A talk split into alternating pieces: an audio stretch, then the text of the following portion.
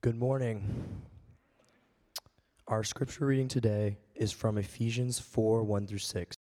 I, therefore, a prisoner for the Lord, urge you to walk in a manner worthy of the calling to which you have been called, with all humility and gentleness, with patience, bearing with one another in love, eager to maintain the unity of the Spirit in the bond of peace. There is one body and one Spirit, just as you were called to the one hope that belongs to your call, one Lord, one faith, one baptism, one God, and Father of all, who is over all and through all and in all. This is the word of the Lord. Thanks be to God. Good morning. My name's Bill, and I'm back, so I get to serve. It is so good to be with my church family again. So if you're newer or you're a guest, this is your first Sunday, I serve as the campus pastor here, but I've been on sabbatical since July 3rd. So this is my first Sunday back since then, and so I've missed all of you so much, and it's been great to greet each and every one of you. And if I haven't had a chance to say hi to you yet, I can't wait to do that this morning. It has been a good time of rest and refreshment, but I'm so glad to be back. And I just want to say thank you to you as a congregation for being the kind of place that loves your pastors so well and cares for them and supports them and invests in them by allowing us the opportunity at these intervals to take a break and to take a rest. And our children's ministry pastor, Annalyn, had a chance to do that earlier this year, so thank you so much for that. And I especially want to say thank you to our Brookside pastoral team, because every single person that I've talked to has said, we're so glad you're back. But everything was great while you were gone. And that's exactly what you hope, is that people miss you, but that everything was great. And so I just want to say thank you to Taylor for kind of taking the leadership of the campus, for Sharla and Casey and Holly and Kate and Annalyn and Nicole and Dakota and Dee, everyone on our staff team, as well as there are so many key volunteers who you guys serve in amazing ways every Sunday, but that you stepped up in big ways, both while Annalyn was away and while I was away, so that we could have these seasons of rest. So could you just thank our staff team for caring so well? Yeah. They're an incredible, incredible team. Yeah. They've been working really, really hard. So if you see them today, thank them, encourage them, send them a text, write them a note, just let them know how much their care and leadership for you has meant in this season. Well, on this 10th anniversary Sunday, I'm incredibly grateful for what God has done in and through the people of this church community. I actually have a picture here of the very first Sunday, so this was an early Instagram filter, I think, on that photo. But me and Rachel there in the middle, and then that was Claire and Adam McClendon. So Claire was our very first pastoral resident at Brookside, and Jeanette Thomas, some of you know, was on our broader pastoral team at that point. But that was 10 years ago when we first opened this campus, and that video was an incredible kind of retelling of that story and what God has done here. And so whether you've been here for 10 years, which some of you have, or maybe you've only been here for 10 minutes, we are so glad that you're here this morning. And we believe the fact that you are here, again, whether that's been for 10 years or just for the first time this morning, that you being here this morning is not an accident. And that you celebrating with us today is a part of God's goodness. So thank you for joining us. And now as we turn to this passage that we just heard read in Ephesians, let me pray for us now. Living God, help us to so hear your holy word by the power of your Holy Spirit, that we may truly understand, and that understanding we may believe, and believing we may follow in all faithfulness and obedience, seeking your glory and honor in all that we do through Jesus Christ our Lord. Amen. Well, the time away of sabbatical was marked by many unforgettable moments. Rachel and I, on one of our trips, we swam with dolphins. That's a thing that you can do. It's incredible. If you ever get the chance to do it, it definitely checks out. It is worth the money we paid to do that. And of course, to make that experience truly unforgettable, you have to buy the photograph that they take of you, right? And so we did that. And Rachel, you have to go to this monitor and pick out the picture that you want, and they give you the digital file and all that. So Rachel was the one who picked the photos. And this is the picture that she picked for herself. Amazing, right? So she looks like this marine animal trainer. She looks incredible. This is the picture she purchased for me. I look like a middle schooler at a dance with a dolphin as my date. But I paid $40 for that picture. So we're going to get some mileage out of that. You'll probably see it again on a Sunday in the future. I'm going to get my money's worth out of that photo. But we had, we also as a family spent 6 nights camping together in Utah, visiting national parks, and most of the time without any cell phone service. It was amazing. It was a glorious time. We hiked, we played in the mud. We, as a family, we love camping. But I'm learning that sleeping on the ground, even with really high-quality sleeping mats, is just not as easy for me now at 40 years old as it was 25 years old or years ago when I was a Boy Scout. You wake up and your body sort of feels those aches of sleeping on the ground more than it used to. Because our bodies tell us when they are hurting, don't they? And our bodies impact the way that we experience reality. And if you're young or if your body is working well, often we don't even think about our bodies. But some of you in this room, if you have chronic pain or illness, that we just can't take that for granted, right? Our body's working well. And that's not just true of our physical bodies, as significant, as important as they are, but it's also true of who we are as the body of Christ, this crazy reality that we often forget, that we are actually Jesus' body as the local church throughout the world, that we actually are the body of Jesus. And all the rest of us make up he's the head of the church, and all the rest of us, we make up his body, the various parts, and collectively we are his body in the world. And that body is only truly healthy when it's unified.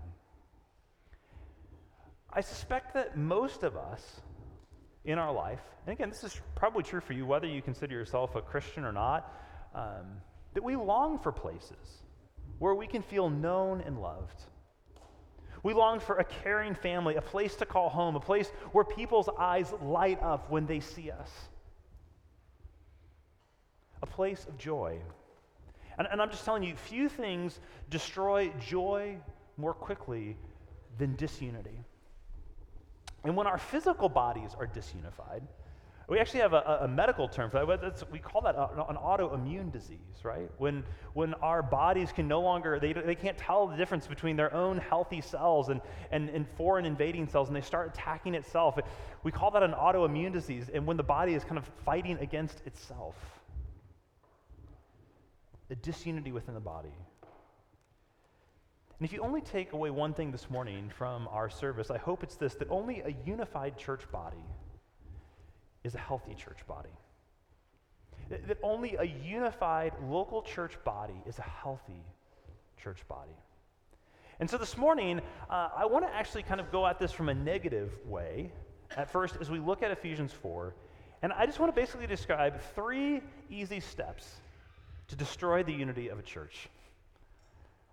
So if you haven't already, I'd invite you to turn to Ephesians chapter 4 in your Bible. You can grab one of the pew Bibles, you can pull it up on your phone, but I'd love for you to look with me at Ephesians chapter 4.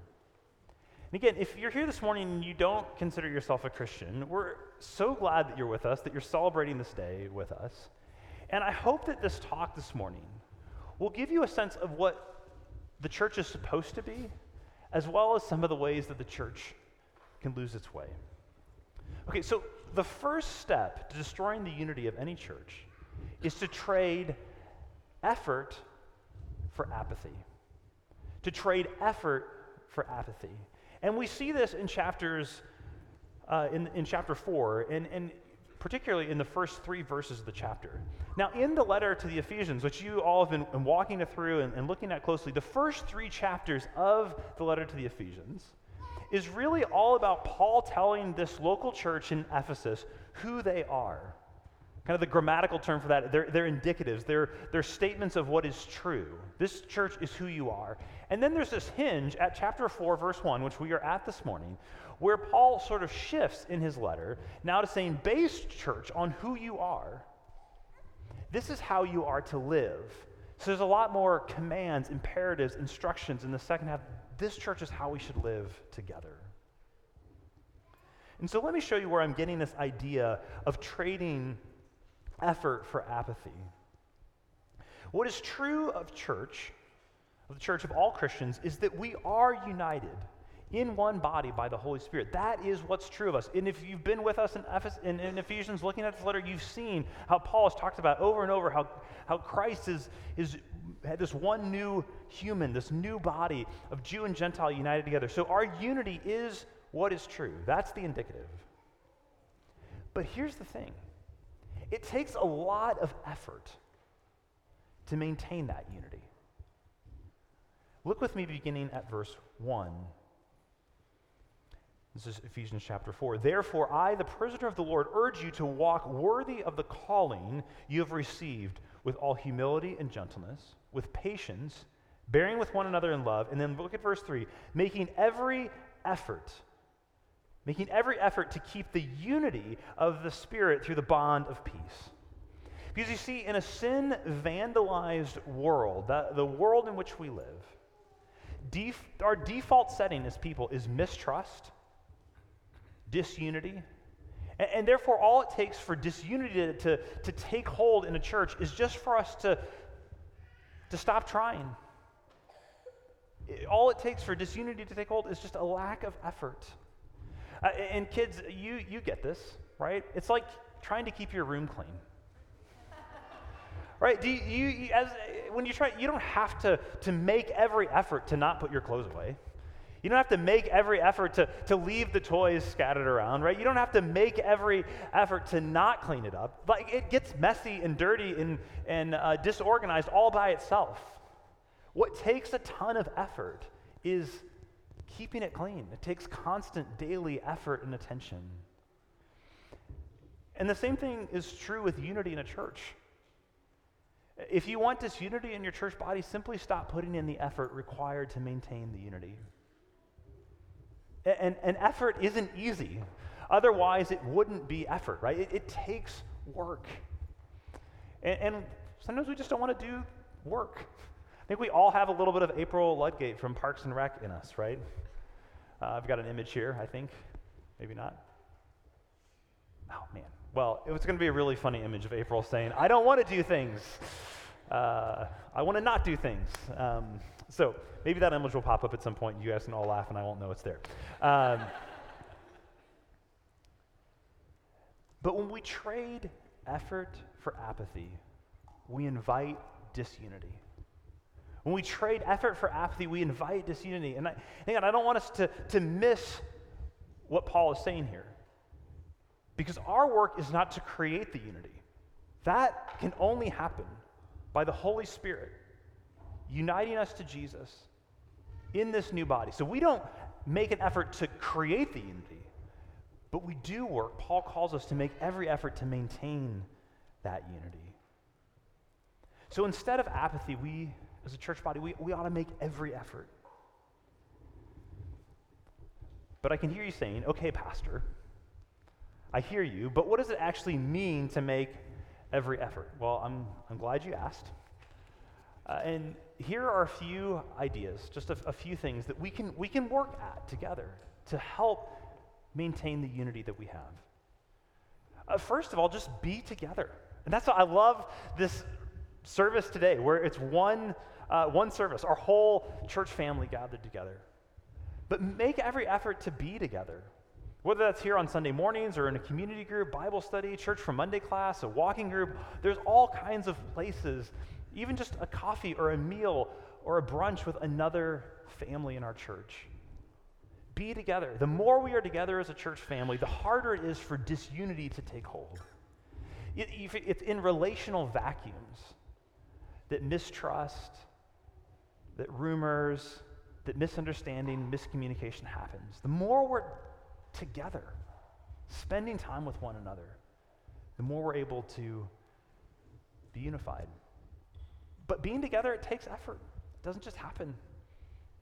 You got to set aside the time. You got to make the appointment. You got to set it all up. It takes effort, but it's worth it.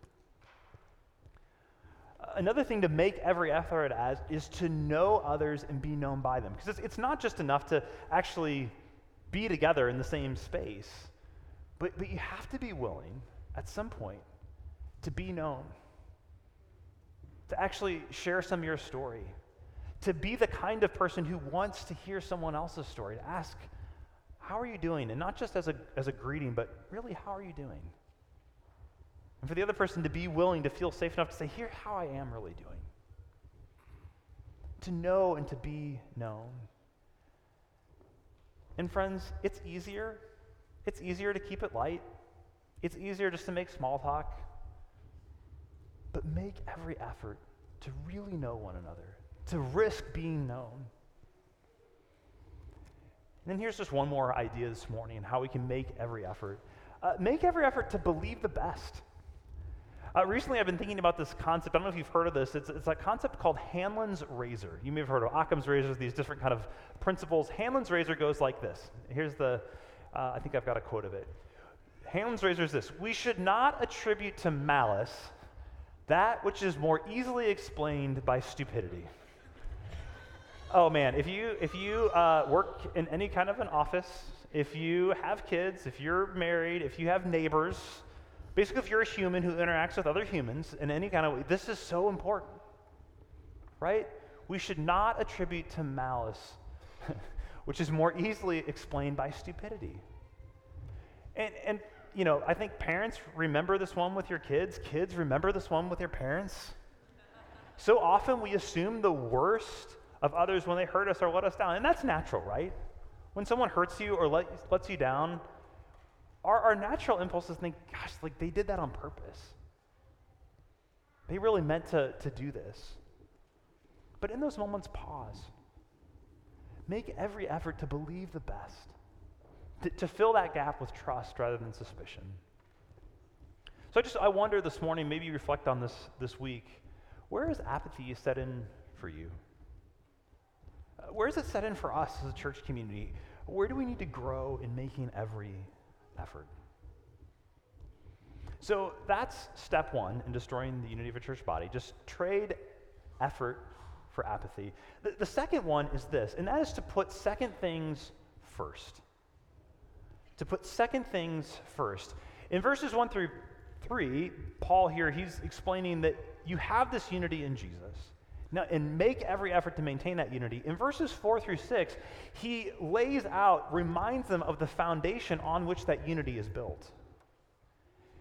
And he lists out the truths, the core things, the acts, the person to which we are united. Look at verse 4. It says, there is one body and one spirit. Just as you were called to one hope that belongs to your call, one Lord, one faith, one baptism, one God, and Father of all, who is over all, and through all, and in all. These are first things, core things. Give your life to things, even give your life up for things.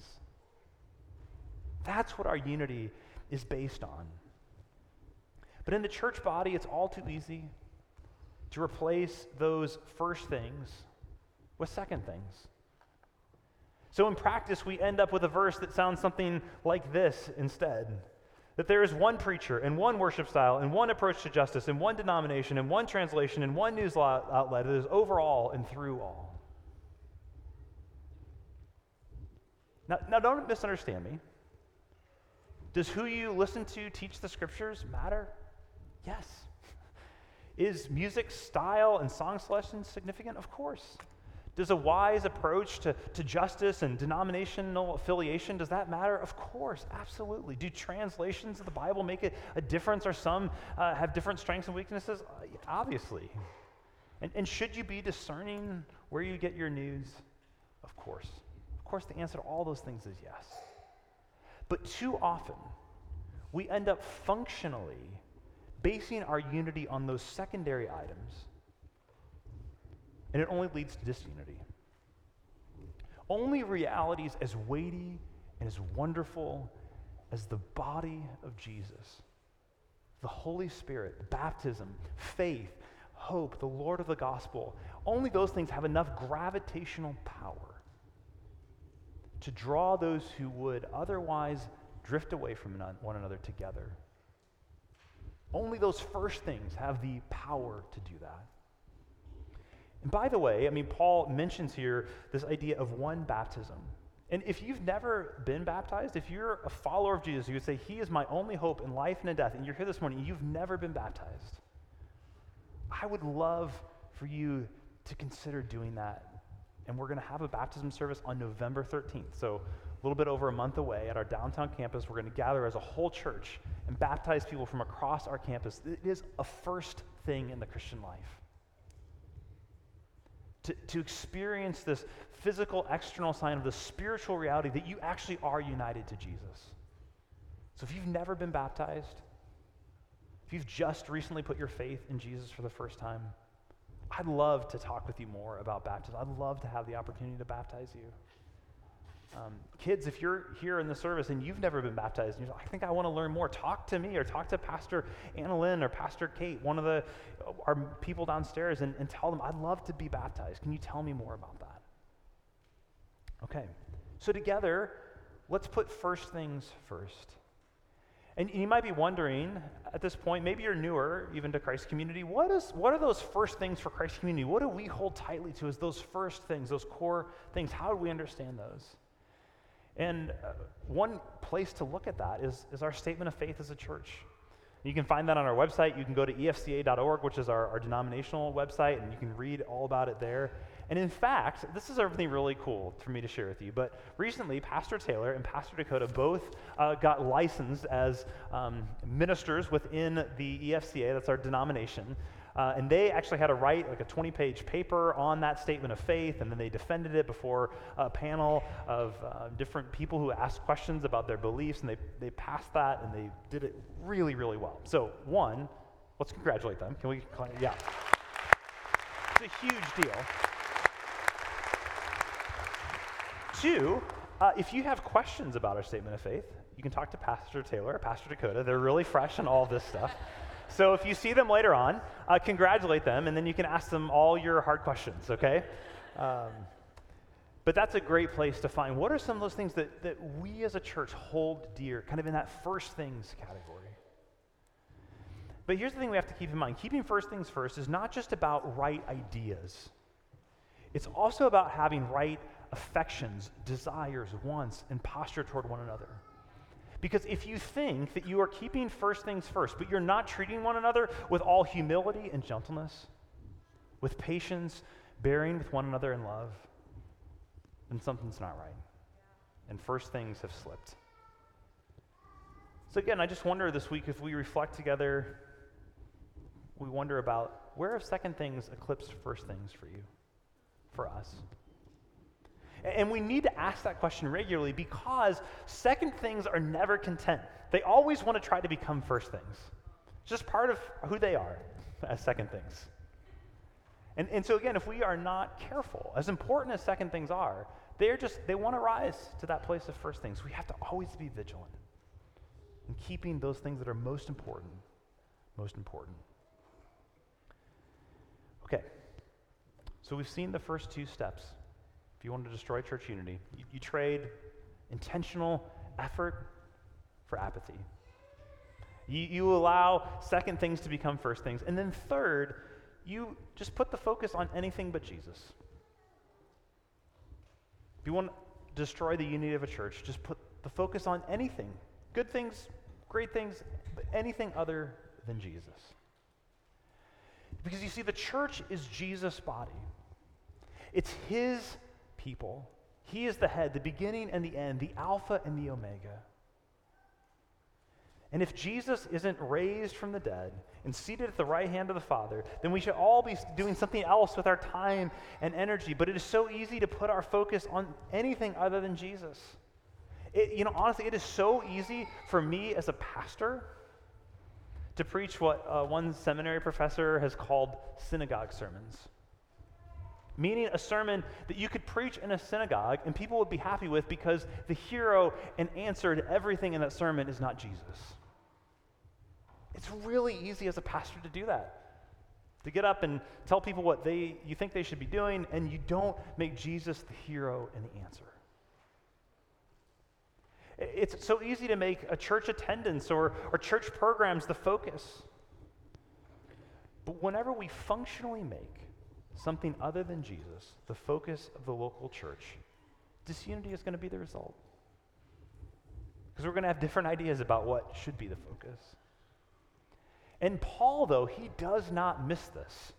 And he wants us to see this. And I'm going to read out to you a few verses here, starting in verse 11. I just want you to hear the Jesus-saturated nature of these verses. So listen to here, beginning in verse 1. And he gave some to be apostles, some prophets, some evangelists, some pastors and teachers, to equip the saints for the work of ministry. And listen to this, to build up the body of Christ, until we all reach the unity of the faith and the knowledge of God's Son, growing into a maturity with the stature measured by Christ's fullness. Then at that point, we will no longer be little children, tossed by the waves, blown around by every wind of teaching, by human cunning, with cleverness and techniques of deceit. But speaking the truth in love, let us grow every way into Him who is the head, Christ. For Paul, the focus is always on Jesus. And he wants these Ephesians Christians 2,000 years ago to be as enamored and arrested with the marvel and beauty and glory and power and joy of Jesus as he is.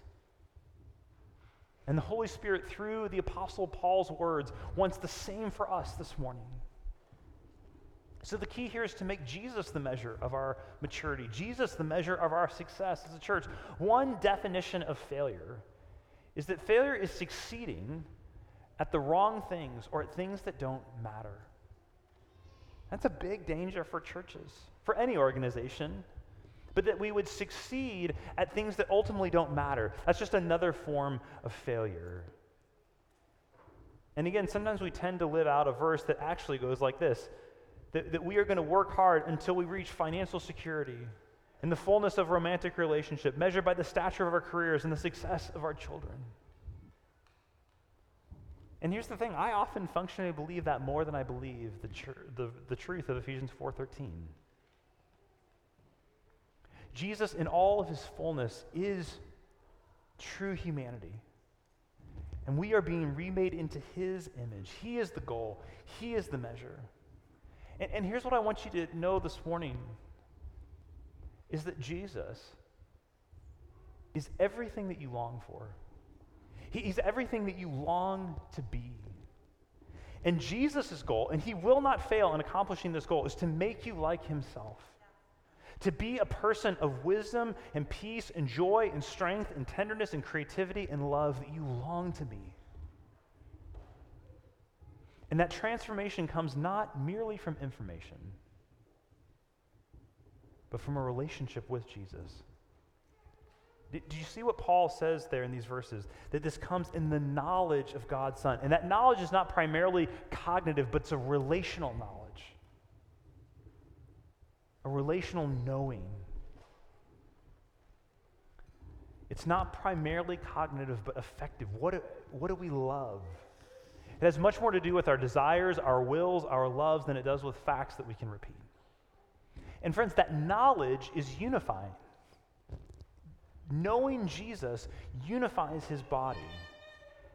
And as I've worked with other pastors and followers of Jesus across our city, across the country, even on other continents, the unity that we have is not rooted in culture or language or even necessarily shared life experience, but in the shared knowledge of the Son of God.